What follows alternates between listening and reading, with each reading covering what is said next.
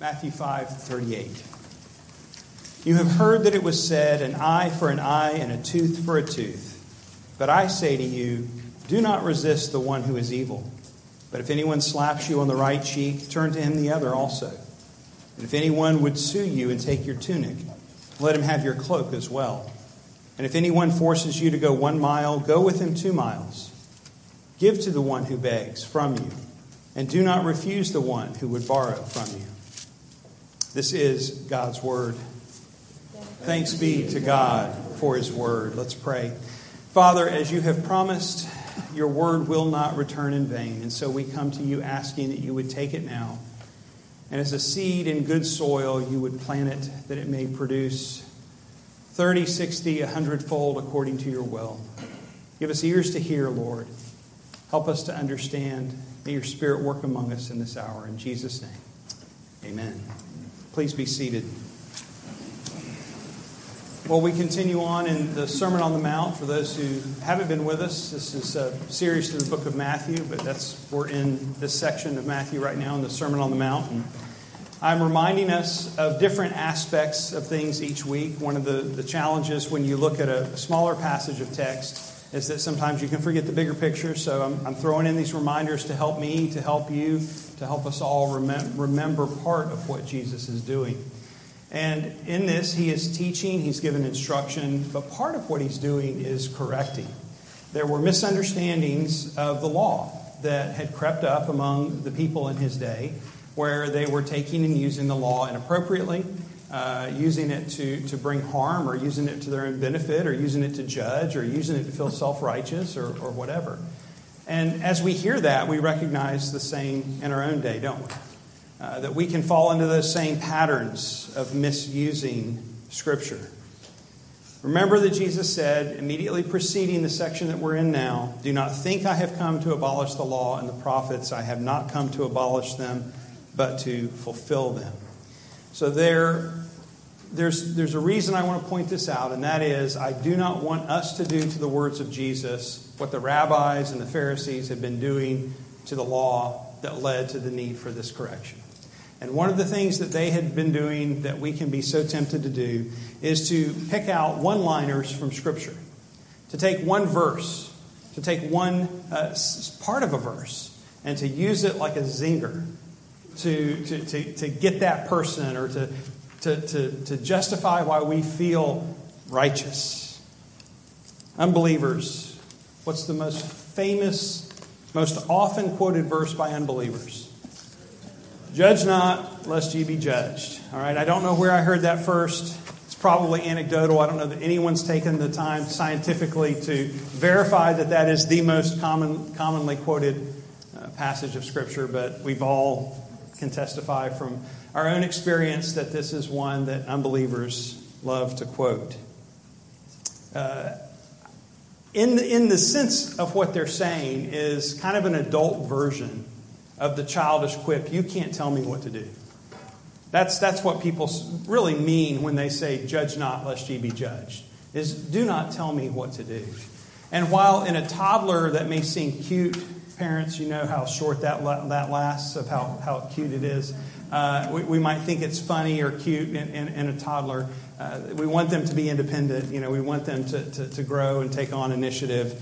Uh, but it, as we get older, it becomes a serious mistake. And as we find out eventually, it can become a mortal mistake if we think that we are self sufficient, that we are completely independent. Well, the people of Jesus' day were doing similar things to the law of God. And we've already seen some examples. When you know, we, we keep peeking forward. I, I know that. We're going to get to those passages, but it's just helpful sometimes to see when Jesus elaborates more on something that he mentions very briefly in the Sermon on the Mount. So we, we looked ahead and we saw how Jesus went after the young Pharisees who had determined that they could take one part of the law and uh, regarding giving and then use that to dismiss the other part of the law that says honor your parents. So they would tell their parents, I can't help. I've already given you know, that money was designated somewhere else, totally dismissing one part of the law. Or what we saw last week, where they had carved up the law in such a way that they could make oaths, that they could swear and make promises to people. If it was phrased in just the right way, they were kind of off the hook and they could lie. It was a non binding oath if you swore by the temple but it was a binding oath if you swore by the gold within the temple. It was that kind of thing that they were doing. Yet when we do this, when we take one line from Scripture, and there are times where we don't have time to quote a whole passage or multiple passages, but we need to be careful that multiple passages will back us up or the whole context will. What we do is we omit what the rest of Scripture has to say about the subject. We wouldn't want someone doing this with our own speech or our own writing. If someone opened your text messages in your phone today and read one line out of one series of text messages, could it be misunderstood? Could it be misinterpreted? Do we talk to, do we interact with some people differently than we interact with other people? Uh, do we use phrases and have little sayings that we use with some friends that another friend might think, oh, that's offensive. You know, we, we all do. I can tell by the looks and the laughs on your faces. This is normal for us. We don't want things taken out of context. We shouldn't do the same thing to Scripture. We need to look at what all of Scripture has to say about a subject or a matter before we pick one particular verse to proof text from so that we can better understand what we call the whole counsel of God. What does God have to say about this in, in, in, in its entirety? That's what we're after.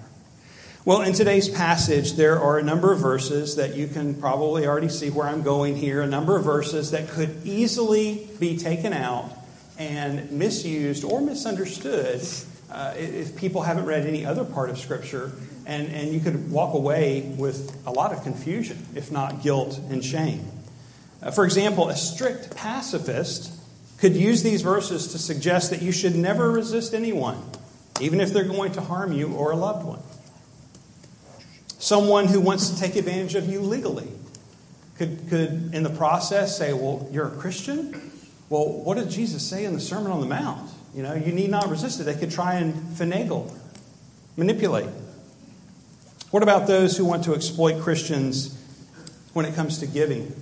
If you've ever had a, this can happen particularly among family members if you have an unbelieving family member who asks you for money or for help and you may for whatever reason decide that you can't and they throw in your face so you call yourself a christian these verses can be misused applied inappropriately that's not the only way that they can be misunderstood they can also be misunderstood through accusation ourselves we hear that voice inside that says you haven't measured up you aren't enough.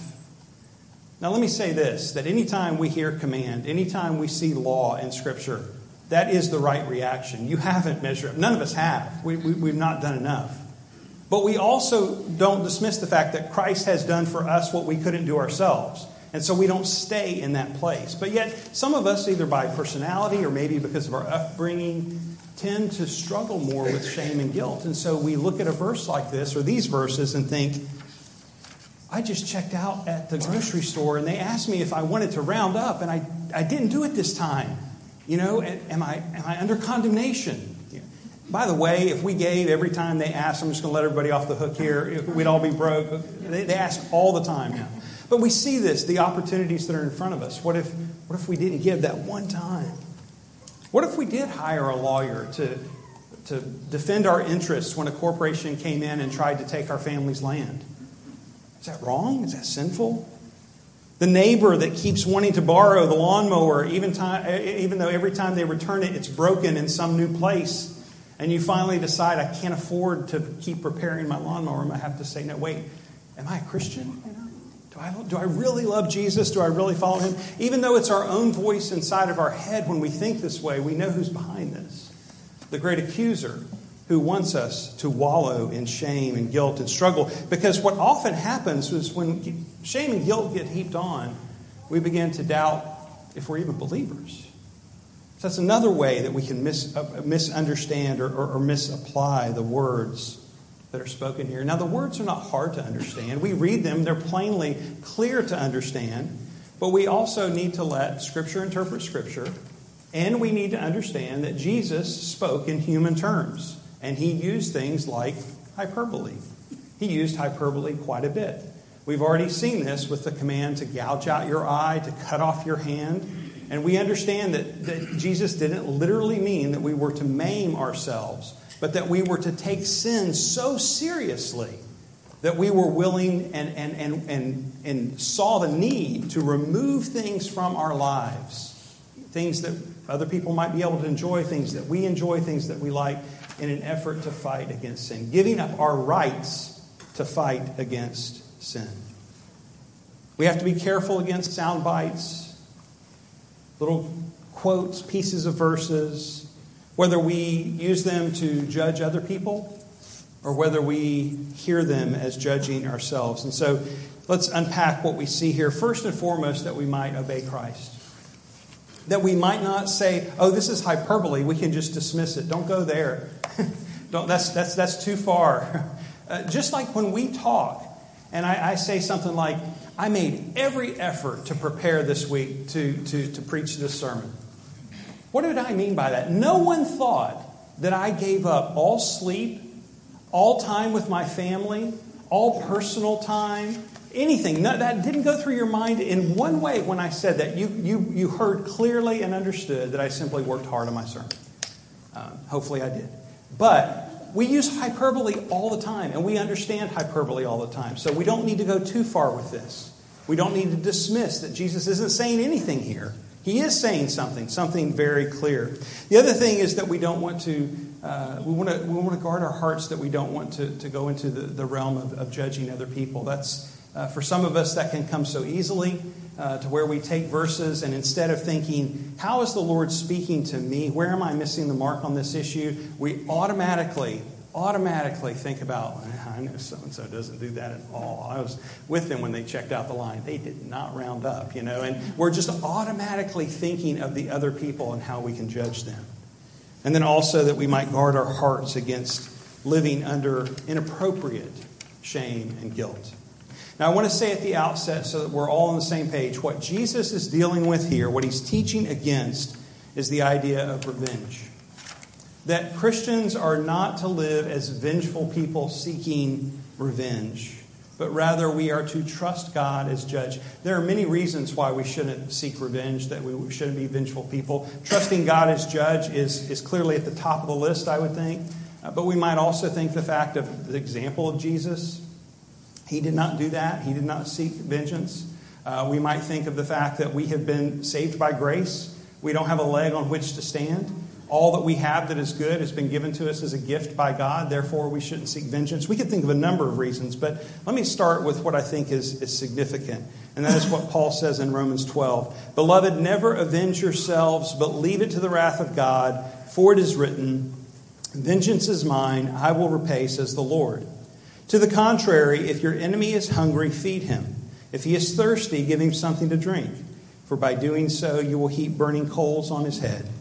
Do not be overcome by evil, but overcome evil with good. While we see that, and let me just make a, a side comment on that. I always struggle when I read, but you will heap burning coals on his head, because that doesn't sound very nice. Um, so it, it, kind of sounds the opposite of what he's trying to get at overcome evil with good, but you're heaping burning coals on his head. But notice what he's saying you're doing good. What the burning coals that are being described there is their own condemnation from your doing good. You're not doing anything evil by feeding, by giving uh, water to drink. The goodness becomes a, a, an act really of judgment upon them. So just to clarify that, you know, that's my own uh, uh misunderstanding there.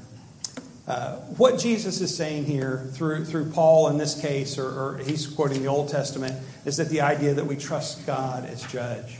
And yet, this doesn't mean that we give into a spirit of anarchy, that there's not supposed to be any sense of government, you know, that we just trust God and we, whatever happens, whatever happens with our family, whatever happens in our job, whatever happens in the, the, the, the national government or, or, local government, you know, we just, we just trust God as judge. We don't involve ourselves, we don't engage ourselves. I think that, that takes it too far we look at Scripture, we see that there is a distinction between our role as citizens, those who have been saved by grace, citizens of Christ's kingdom, and the role of the government, the role of the civil authority. And when I say government, it could be civil government, it could be the government of the company you work for, or the governing authority uh, that we, even in our own families, we could apply this, that there's a sense of government in our own families, whatever we're talking about. In other words, it, it's right for us to call 911 if someone's breaking in our house. That's the right thing to do. That's not what Jesus is speaking against here in this passage. What would be wrong is for us to seek vengeance on the person that was breaking into our home. You know, the police have them, they're arrested, they're going into the police car, and we're out there trying to yell and scream and throw things at them. That, that would be inappropriate as a believer. It is right for us to oppose injustice in the land, be it sexual manipulation of children, abortion, unjust lending, human trafficking. It is wrong for us to seek to do vengeful acts against the people who are involved in these matters of injustice. So we have to distinguish between their role as kingdom citizens, as individuals, and the role of the civil government. In other words, we can be against these things. We can be against the wrongdoing that we describe here and yet we can support the government that would enact the laws, carry out the laws, bring about justice in those places. But we are not the enforcers, we're not the punishers. We understand that. We've all been through a civics course, but yet, how does the world act?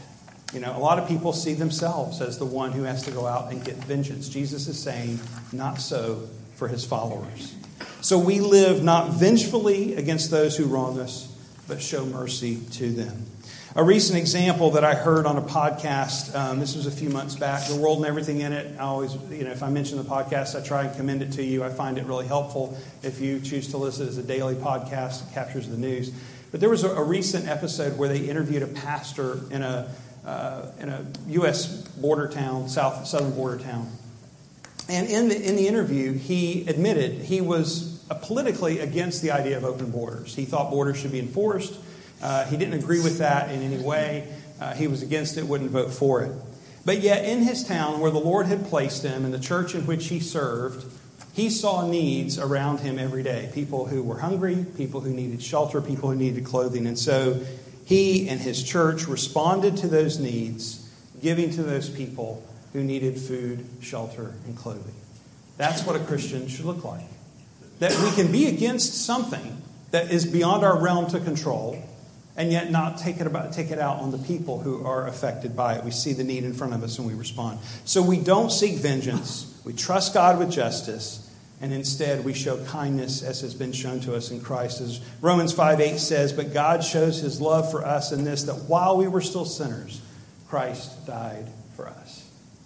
So let's begin looking now in verse 38. Jesus quotes the law as is his pattern now in this section. You have heard that it was said, an eye for an eye and a tooth for a tooth. Yes, that is in Scripture. It is in the law. It is there in a number of places. Exodus 21 24, Leviticus 24 20, Deuteronomy 19 21. It is there in Scripture. And yet to us, in our modern day, it sounds a bit harsh.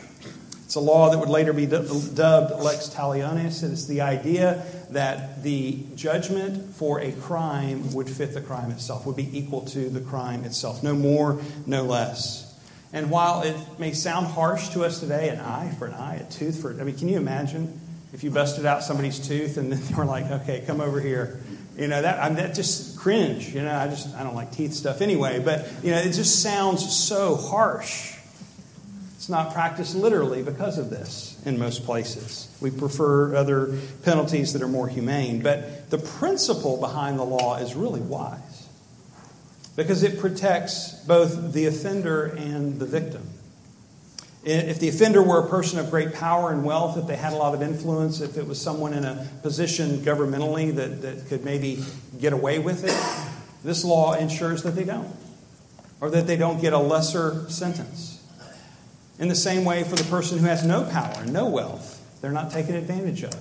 They're not given a greater sentence just because they lack power. It also protects the victim because it allows them to witness justice. That an equal justice was carried out and thus protect them from seeking vengeance. Today we prefer monetary fines. We see that, or jail time, that's more common. But the law of God prescribed an eye for an eye. So, why does Jesus now, in a sense, speak against it? Well, he's not speaking against the law itself, he's speaking against how the law was being carried out. Because in, in the days of Jesus, people were taking this law to be carried out personally.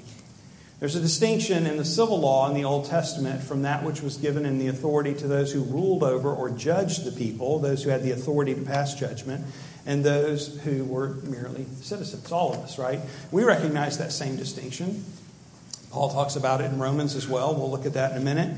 But the idea is that it is not prescribed for people to carry out personally. We have to remind ourselves that Israel was not only the people of God, a designation for the people of God, but Israel was also a nation state. And God had given them a civil law, a civil law that has been fulfilled in Christ that we're no longer under because the, the church is not a nation state. The church has no borders. So, with that, we have to also acknowledge that all of it, all Israel was not true Israel. So, every member, every citizen of the nation of Israel was not a part of the kingdom that salvation has always been by grace through faith. Abraham believed God, trusted God, it was credited to him as righteousness. No one was ever saved by being born a Jew or born in the nation of Israel. That's the distinction that I'm making here. So, the moral commands then of the moral law, why do we still talk about those? If, we're, if Jesus has fulfilled all of the law, why do we still talk about the moral law? Well, the moral law is universal and eternal because it declares who God is, it declares his character, and it declares also how we are to live. It's also really helpful in showing us how we don't measure up, too. Those are the three uses of it. Uh, but the moral law still serves that purpose because in this life, until Christ returns or we're called home, we still need help in countering sin, don't we? Uh, we still need help in identifying sin. And so the moral law is still useful and good for us. The civil law, however, even though it's not applied in, in its use of, of, of, governing our lives, still contains a lot of wisdom. Uh, we can't dismiss it entirely. Paul would later write, as I mentioned in Romans 13, let every person be subject to the governing authorities, for there's no authority except from God, and those that exist have been instituted by God. Therefore, whoever resists the authorities resists what God has appointed, and those who resist will incur judgment. For rulers are not a terror to good conduct, but to bad. Would you have no fear of the one who is in authority? Then do what is good, and you will receive his approval, for he is God's servant for your good.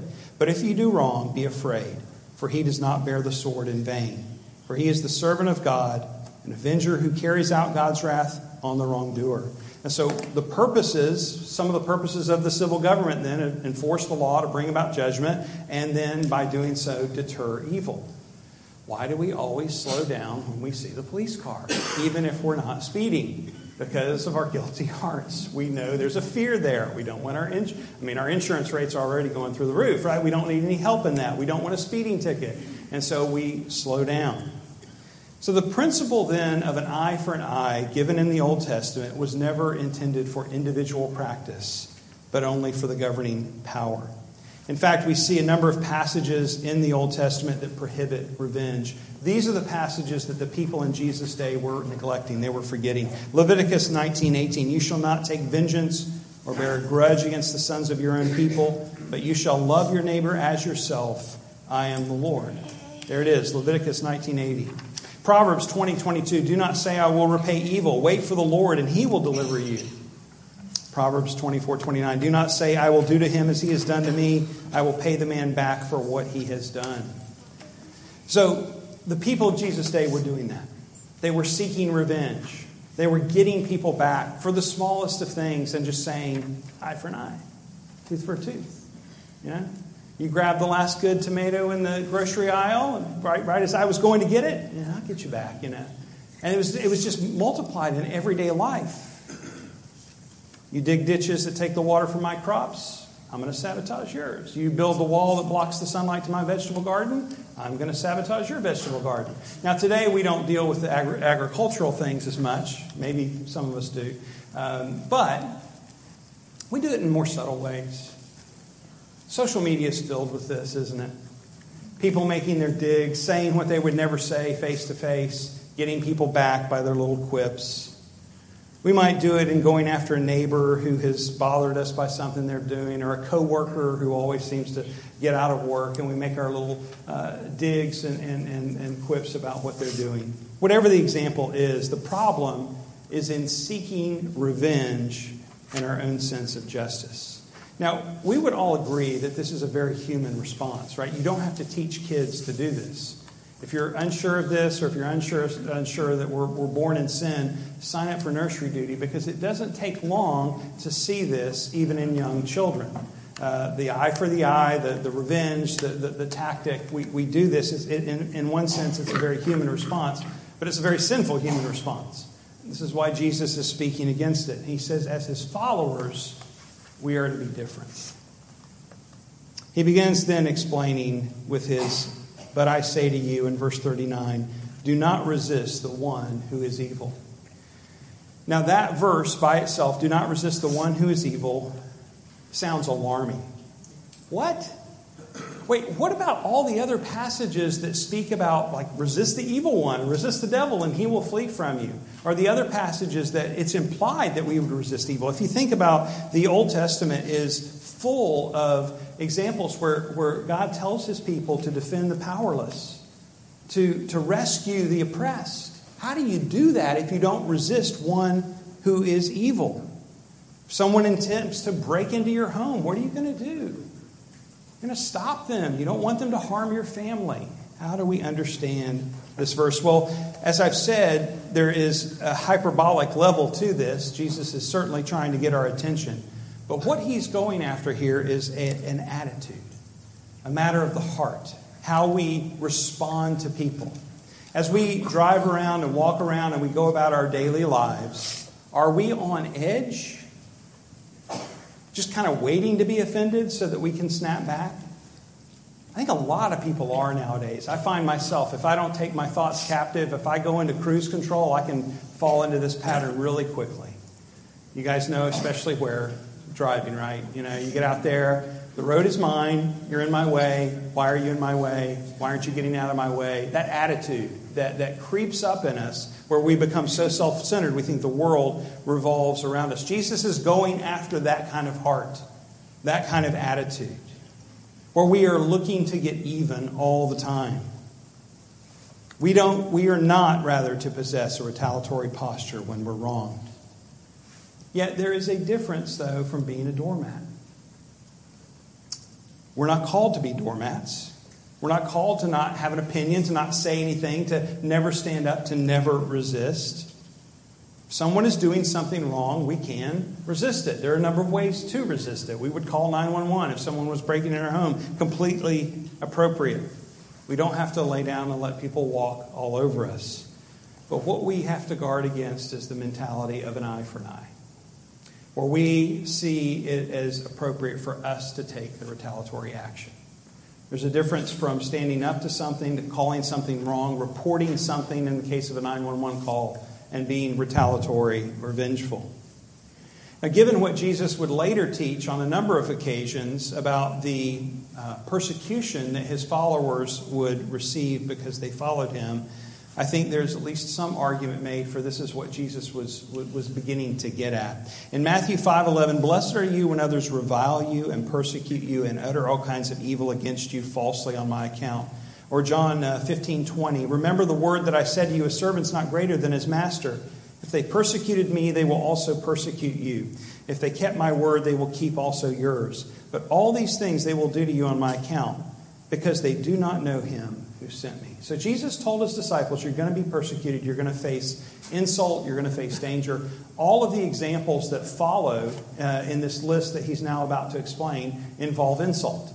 And so, while it wouldn't necessarily only include those things, I think it certainly does at least include those things. And he gives, as I mentioned, these four examples to illustrate his teaching. The first, probably the most well known if anyone slaps you on the right cheek, turn to him the other also. Now, if you think about most people are right handed, so if you slap someone else, turn to your person next to you and try. No, I'm kidding. Um, if you were to turn to someone and slap them on, sisters, on what cheek would you slap them? It'd be their left, right? So what's this right-handed, right right cheek slap? Well, it's a backhanded slap which even to this day is an insult in Middle Eastern culture. So this is an insulting slap. It's a backhanded slap. It's something given not only to sting you, but to, to make a statement. This is not about just scrapping. This is not about just fighting. It is intended to insult. And so the message that Jesus is delivering to his hearers is if you are insulted, do not insult back. It's very simple. If you are insulted, do not insult back. Now, that happens at the grocery store, but that also happens in the home.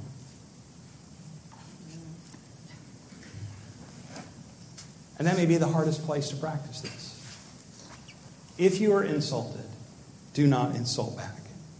It only adds more evil to the evil that has already been dealt out. Instead, remember the words of 1 Peter 4:14. If you are insulted for the name of Christ, you are blessed because the spirit of glory and of God rests upon you. The second example involves a legal matter. If anyone should sue you, take your tunic, let him have your cloak as well. Now, we read this in our own setting, and we don't really get the significance of what Jesus is saying here. It certainly would have been an insult, right, to lose a piece of clothing in a lawsuit. That seems pretty uh, insulting and embarrassing. Uh, to understand this, the tunic was the undergarment, so this would be like losing your underwear in, in a lawsuit. That's maybe a little more insulting. Uh, today, we use the euphemism someone loses their shirt. Like if they make a bad investment or they make a bad bet or if they maybe lost a lawsuit, they, we would say they lost their shirt if they lost everything. Well, in Exodus and Deuteronomy, we read the instruction that was given to the people of God at this point that in court, they could give up their tunic as a pledge for payment, or if they failed to pay, they, the person could take them to court and they would have to give up their tunic. Uh, they would not be allowed to be sued for their cloak, their outer garment, their coat. And the reason for this is because that was their, uh, their, their, clothing, their warmth. It would often be used as their blanket. It would put someone in danger potentially if they didn't have that warmth. So they were never allowed to sue for the cloak, only for the tunic. And Jesus is saying here if someone sues you for your tunic, give them your cloak. Give them the shirt off your back. Give them what is rightfully yours. Give up what is rightfully yours. Again, happens at work, but it also happens in the home. Give up what is rightfully yours. Dan Doriani says Jesus says that if someone attempts to take our tunic, which may be his prerogative, give him the robe, though it is never his prerogative. Again, we must recognize the hyperbole. Jesus is not commanding us to give away everything until we're left cold and naked. He is commanding us not to devote ourselves to defending our honor and avenging all affronts. So it's not just about clothing. I mean, maybe at some point it is. Someone needs the shirt off our back. But we understand that even when we say that saying in English, it's still, uh, you know, it's a euphemism for something else. It doesn't mean literally taking the shirt off our back. It means giving up what is rightfully ours, giving maybe to the last, maybe giving to, to the end, giving and giving and giving. Paul would write to the Philippians do nothing from selfish ambition or conceit, but in humility count others more significant than yourselves. In the third example, we read if anyone forces you to go one mile, go with him two miles. And this goes back to the practice of the Romans in the days of Jesus. They were the occupying force. Uh, they had come in, they had in, invaded the land, and now ruled there in place of uh, the, the, Israeli or, or, or Jewish government. Uh, and as a result of this, their soldiers could command you to carry their belongings, carry their equipment for up to one mile. That was Roman law. So you can imagine, you know, I said all of these things were an insult. Imagine having an occupying force in your country. Not only have they come in and they invaded your land, they brought with them their own laws, their own restrictions, their own rules that you now have to live under. They're taxing you, they're taking some of your money to go back to Rome to support the Roman efforts to take over more of the world. And on top of all of that, the Roman soldier could look at you and bark out, carry my stuff up to one mile. So there's this insult as well. We see the, the, the, practice enacted at the crucifixion of Jesus when Simon of Cyrene was, was ordered to carry the crossbeam of Jesus up to Calvary. So, what is Jesus getting at here? Well, he's instructing us that when we are oppressed, when we are mistreated, we are committed to go the extra mile. Going the extra mile. Even if we recognize the hyperbole in this, we can't dismiss it entirely. We understand that just from our own, own English statement go the extra mile.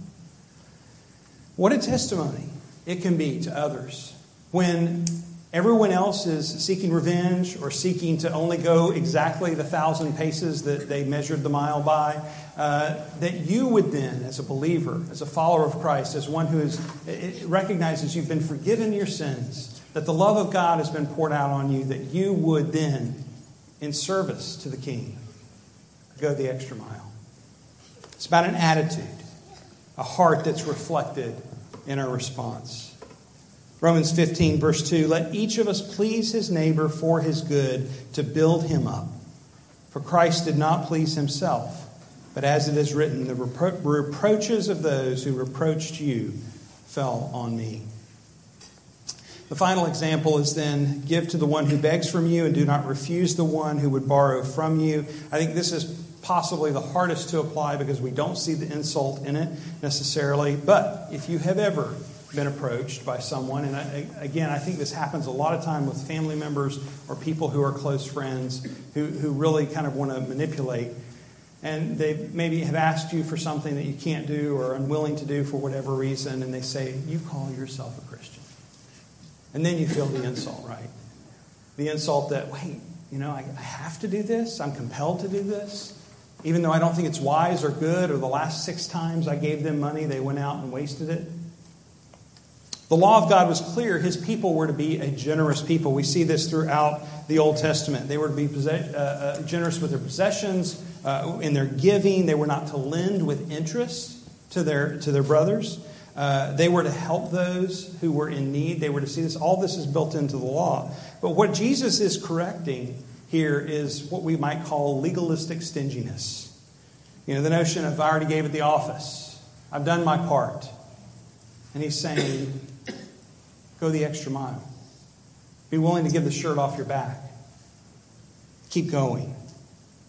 Now, it doesn't rule out being wise as serpents as we seek to be gentle as doves. There are times where uh, it, it, it may not be good to help a particular person in a particular situation because you know what they're going to do with it. It takes a lot of wisdom. It, it, it, does no good to give away all that we have so that we become the one in need, right? If we were to give away everything, uh, and then now we need to be out begging and asking for help, that does no one any good.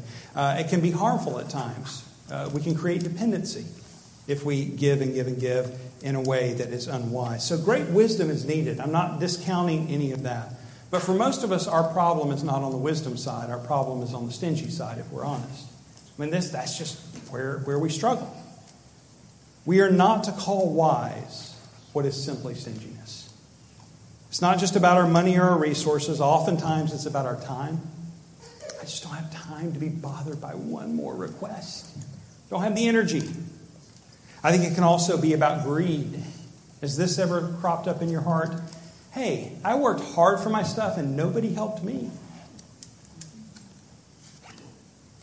The call by Jesus is that we would spend our lives, that we would give away what he has entrusted to us in a way that's stewarded well, but that our lives are not given to us. We were not saved to be hoarders.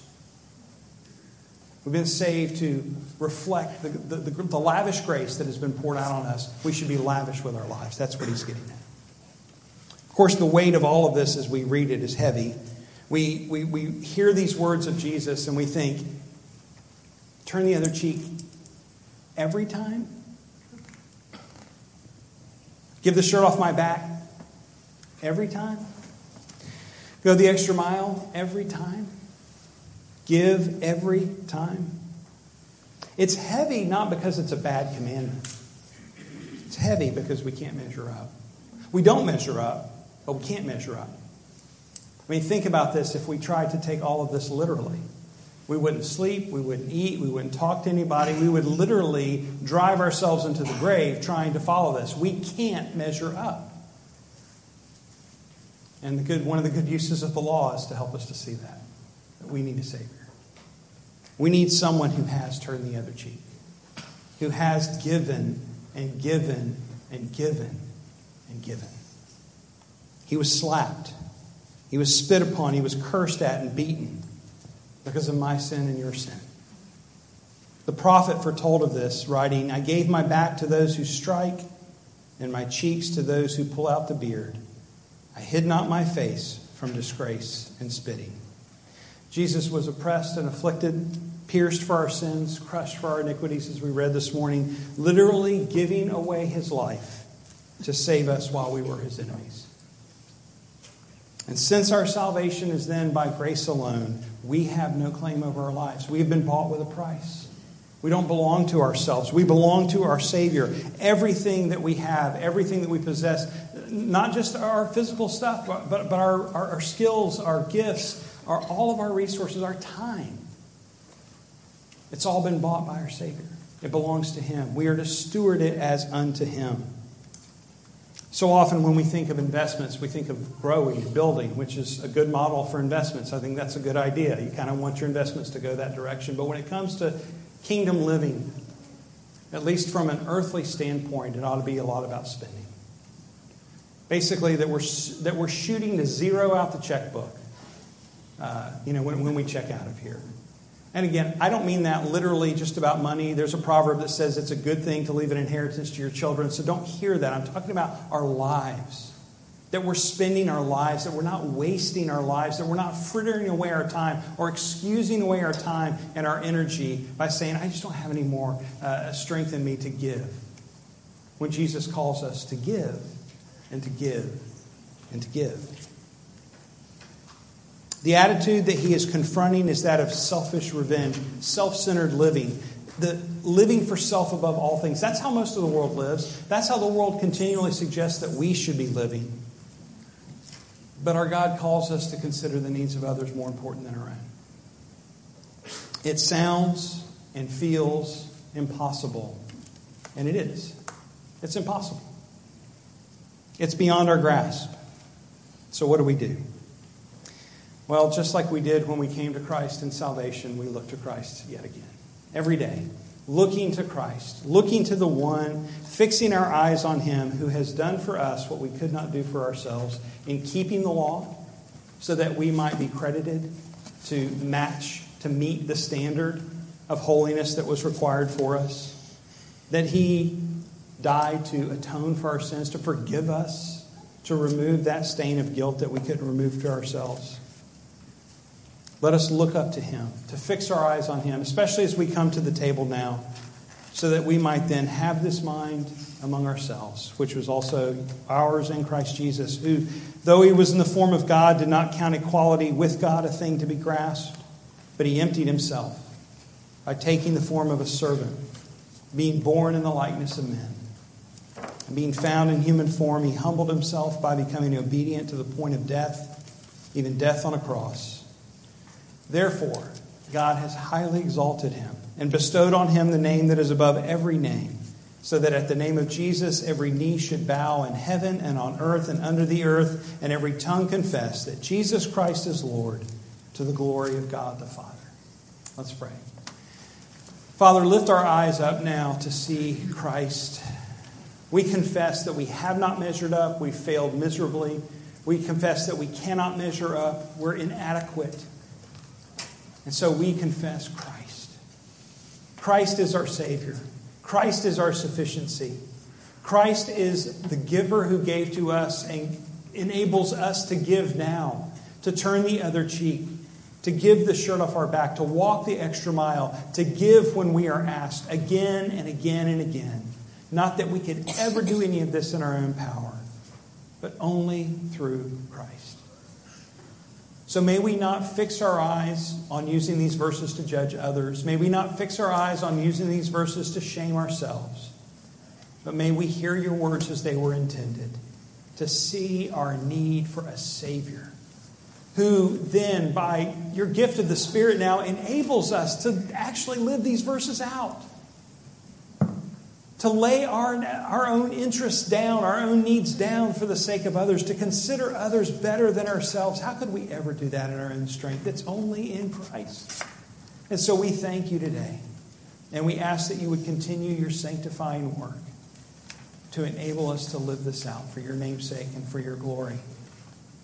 Keep our eyes fixed on Christ, Lord. It's so easy for us to become distracted, to forget, to think that we can or should do it in our own power. Keep our eyes fixed on Jesus, we pray, in his mighty name. Amen.